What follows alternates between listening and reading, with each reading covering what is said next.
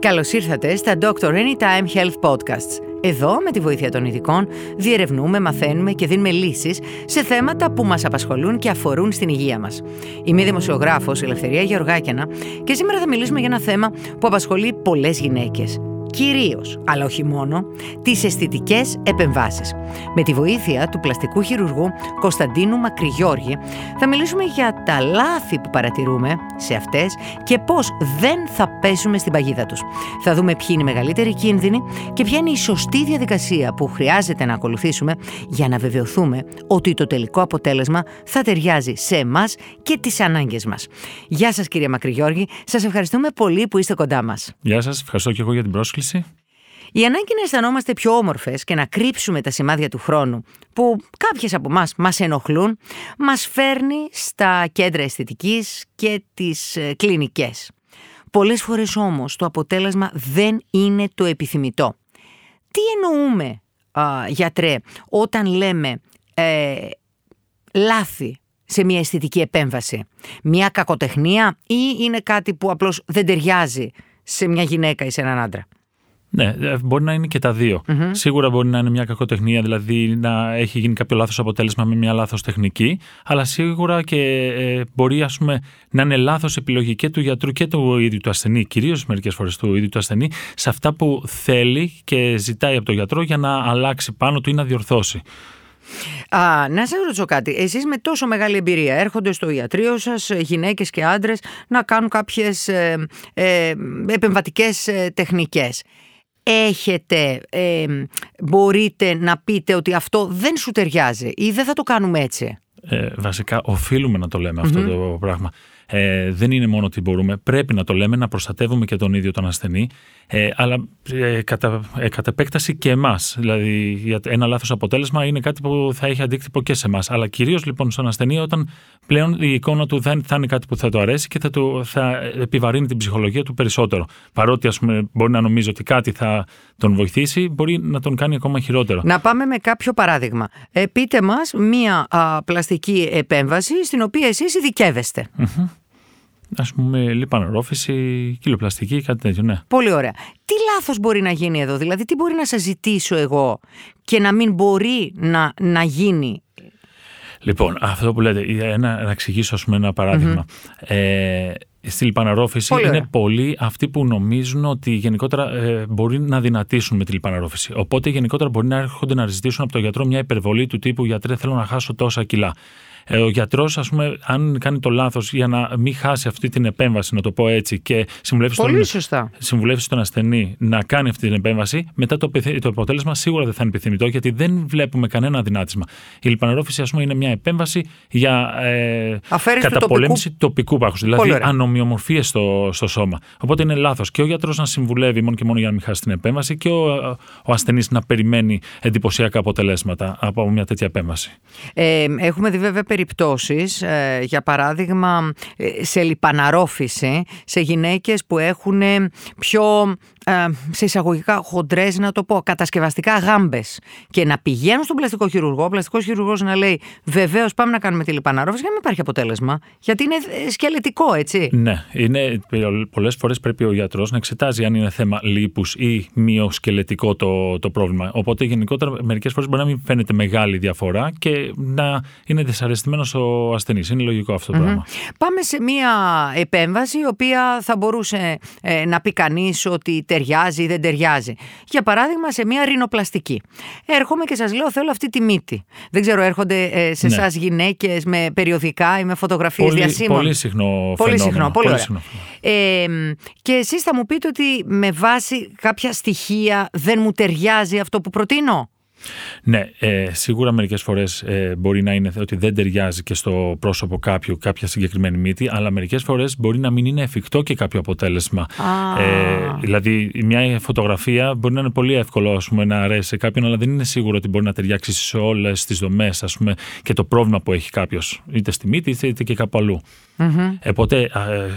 Πώς το λένε, σωστό είναι από τον γιατρό να, ε, να πει τις δυνατότητες ε, του ναι, ναι. ενός ενδεχόμενου χειρουργείου και τι αποτέλεσμα μπορεί να έχει χωρίς υπερβολές. Για να είναι ευχαριστημένος και στο τέλος ο ασθενή. Μπορεί κάτι που για μια γυναίκα δηλαδή να φαίνεται λάθος πάνω της, για κάποια άλλη να είναι απολύτως σωστό; Μπορείτε να μας πείτε δύο παραδείγματα; Και βέβαια, δηλαδή μια γυναίκα γενικότερα μπορεί να θέλει επηρεαζόμενη κιόλας και από όλα αυτά που μπορεί να βλέπει και στα social media και όλα αυτά, πιο έντονους γλουτούς, ε, πιο έντονα χείλη και όλα αυτά. Σε κάποιες άλλες μπορεί ας πούμε, το, αυτό να είναι υπερβολή ε, και να πιστεύουν ότι δεν ταιριάζουν ας πούμε, στο σώμα τους και όλα αυτά. Ε, υπάρχουν μεγάλες αποκλήσεις ε, σε αυτά. Δεν το συζητάμε Πρέπει κατά τη γνώμη σας να ζητάμε και μια δεύτερη επιστημονική γνώμη πριν προχωρήσουμε σε κάποια αισθητική επέμβαση.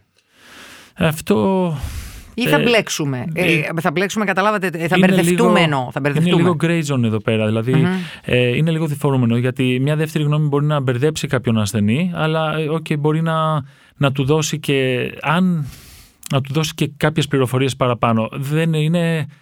Κρίνεται εκ του αποτελέσματος. Πολλές φορές είναι σημαντικό να εμπιστευτείς τον γιατρό. Αν τον εμπιστευτείς, μπορεί να είσαι καλυμμένος. Αν πράγματι δεν σου εμπνεύσει η εμπιστοσύνη ο γιατρός, είναι απαραίτητο να πάρεις τελικά μια δεύτερη άποψη. Ε, σίγουρα έχοντας ε, πολύ εκπαιδευμένο μάτι εσείς λόγω της ε, δουλειάς σας, ε, ίσως παρατηρείτε στο δρόμο γυναίκες ή άντρες που έχουν κάνει κάποιες αισθητικές επεμβάσεις. Ποιο θα λέγατε, κατά τη δική σας άποψη, ότι είναι το συνηθέστερο λάθος που κάνουμε, που βλέπετε; Ε, νιώθω ότι είναι αυτό ότι μερικές φορές ξεκινάνε κάποιοι να διορθώσουν κάποια χαρακτηριστικά πάνω τους και δεν ξέρουν ίσως πού να σταματήσουν και τελικά φτάνουμε λίγο στην υπερβολή. Ε, δηλαδή, ας πούμε, μπορεί κάποιος να θέλει να διορθώσει ας πούμε, τα χίλια του και να, ενώ ας πούμε, να είναι όμορφο το αποτέλεσμα με μια απλή ας πούμε, παρέμβαση, μετά να συνεχίζεται και δεύτερη και τρίτη και ας πούμε, να υπερβάλλουν. Και εκεί είναι σωστό από τον γιατρό να, να τους σταματήσει, ε, ώστε να μην φτάσουμε στην υπερβολή. Άνω τελεία εδώ όμως.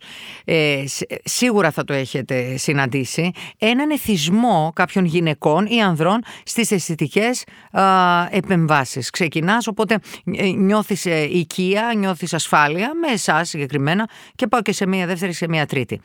Εκεί λοιπόν που είναι το δικό σας όριο, εάν έρθω και μου πείτε δεν χρειάζεσαι κάτι άλλο, δεν μπορούμε να, να προχωρήσουμε, μπορεί να πάω σε έναν άλλο πλαστικό χειρουργό. Ναι, δυστυχώς υπάρχει αυτό και ε, το πώς αντιδράσει ο κάθε πλαστικός ή αισθητικός ιατρός είναι, είναι, είναι, είναι δεν μπορούμε να το ξέρουμε σίγουρα, είναι πρόβλημα, ναι. Τι γίνεται όμως, ε, γιατί θεωρητικά και ψυχολογικά να το δείτε, ε, το τι ζητάει κάποιος από ένα γιατρό έχει να κάνει και με την εικόνα που έχει για τον εαυτό του. Άρα παίζει ρόλο αν έχω χαμηλή ή υψηλή αυτοπεποίθηση. Ε, έχει να κάνει με το πώς βλέπω τον εαυτό μου.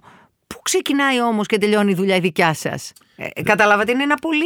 είναι γκρι το σημείο. Ε, Ακριβώς αυτό που λέτε. Θα πρέπει να, να πω εδώ πέρα ότι υπάρχει μια ε, ψυχολογική ε, πάθηση, να το πω έτσι, που λέγεται body dysmorphia.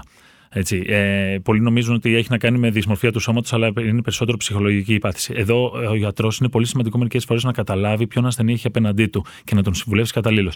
Αν πράγματι ένας ασθενής ε, ζητάει κάτι και πράγματι το χρειάζεται ο γιατρός, τότε είμαστε καλά. Αν γενικότερα ένας ασθενής ζητήσει μια υπερβολή, ας πούμε, ε, πρέπει να το αντιληφθεί ο γιατρός και να προστατεύσει κυρίως τον ασθενή από αυτό το πράγμα. Δηλαδή, οι ασθενείς δηλαδή, βλέπουν πράγματα πάνω τους τα οποία δεν υπάρχουν πραγματικά προβλήματα ε, και θέλουν να τα διορθώσουν και μετά το μόνο που μπορεί να γίνει είναι να το κάνουν χειρότερο. Mm-hmm. Ακριβώς επειδή δεν υπάρχει το πραγματικό πρόβλημα. Οι Ελληνίδες είμαστε υπερβολικές σε σχέση με τις αισθητικές επεμβάσεις; Δεν θα το έλεγα ακόμα. Υπάρχουν χώρες που είναι σε πολύ χειρότερη, όπως η Αμερική. Νομίζω εμείς κρατάμε ένα καλό επίπεδο. Βέβαια, τώρα τελευταία τα social media ε, επειδή ε, έρχονται είναι κυρίως ξενόφερτα, δηλαδή τα αποτελέσματα που βλέπουμε που είναι εντυπωσιακά και τα ζητάνε οι περισσότερες κοπέλες και όλα αυτά είναι λίγο ξενόφερτα, ε, έχουν επηρεάσει λίγο. Αλλά νομίζω στην υπερβολή ακόμα δεν έχουμε φτάσει τόσο πολύ. Ε, πώς μπορείτε να καθοδηγήσετε μια γυναίκα η οποία ε, επιθυμεί να γίνει σαν την τάδε φίλη της ή διάσημη ή συγκρίνεται ή βλέπουμε διάσημες γυναίκες του Hollywood χωρίς απομονώματα μπορούμε εύκολα να φέρουμε στο μυαλό μας που πραγματικά δεν έχουν καμία σχέση, είναι πάρα πολύ όμορφες δηλαδή πια, έχοντας κάνει ε, ρινοπλαστική, τα χείλια τους, τα ζυγοματικά τους. Πώς ε, θα μπορεί να οδηγήσει σε λανθασμένες λοιπόν επιλογές η σύγκριση επιθυμία μας ε, να μοιάσουμε στην τάδε; Ναι, όπως είπα και πριν, γενικότερα το, το πρόσωπο του καθενός είναι ξεχωριστό και έχει και κάποιες δυνατότητες. Ε, σίγουρα ε, με, με, λεπτές, ε, με λεπτούς χειρισμούς μπορεί να διορθωθούν αρκετά καλά κάποια πράγματα, αλλά πρέπει να ξέρουμε τα όρια που μας δίνει το κάθε πρόσωπο και το κάθε σώμα. Και σίγουρα δεν πρέπει να, να, πρέπει να κοιτάζουμε τι μπορούμε να βελτιώσουμε σε εμάς και όχι να προσπαθήσουμε να μοιάσουμε στον άλλον.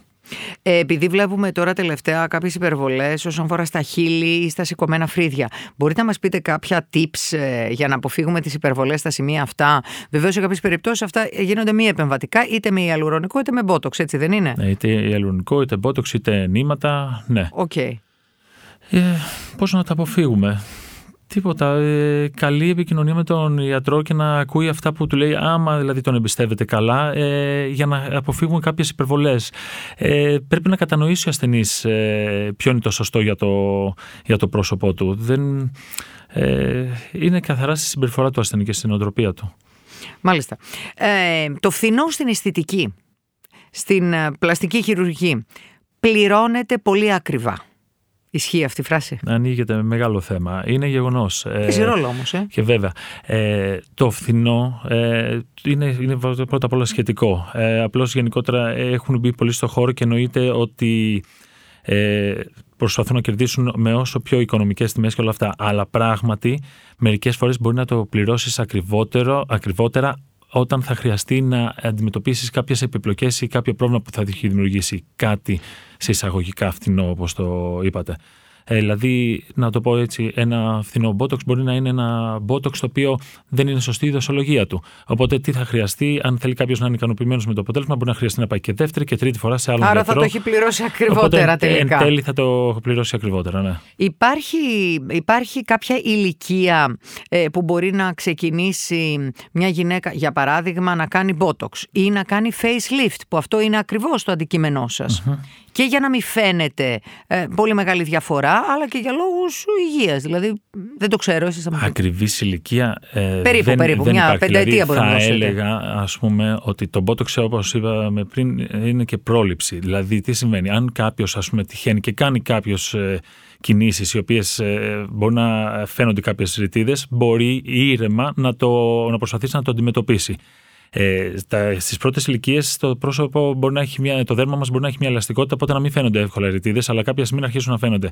Αν κάποιον τον απασχολεί, μπορεί με την συμβολή του γιατρού να κάνει κάποιες όχι υπερβολές. Από τα 30, ας πούμε. Ναι, θα μπορεί, μπορεί και, και λιγότερο. Αλλά σίγουρα θα πρέπει να, ε, να γίνει σωστή επιλογή και να μην υπερβάλλει. Δηλαδή δεν είναι θέμα δηλαδή, να, να αρχίσει κάποια, να, δια, να διορθώσει κάποια θέματα με ιαλουρονικό και όλα αυτά. Μπορεί. Το facelift σίγουρα ε, πάμε σε μεγαλύτερες ηλικίες. Φυσικά. Αλλά υπάρχει περίπτωση κάποιο δέρμα, κάποιο, κάποια γυναίκα να έχει κάποιο δέρμα τέλος πάντων και η άντρας, ε, το οποίο πραγματικά να παρουσιάζει έντονη χαλάρωση από νωρίς, ακόμα και από τα 40.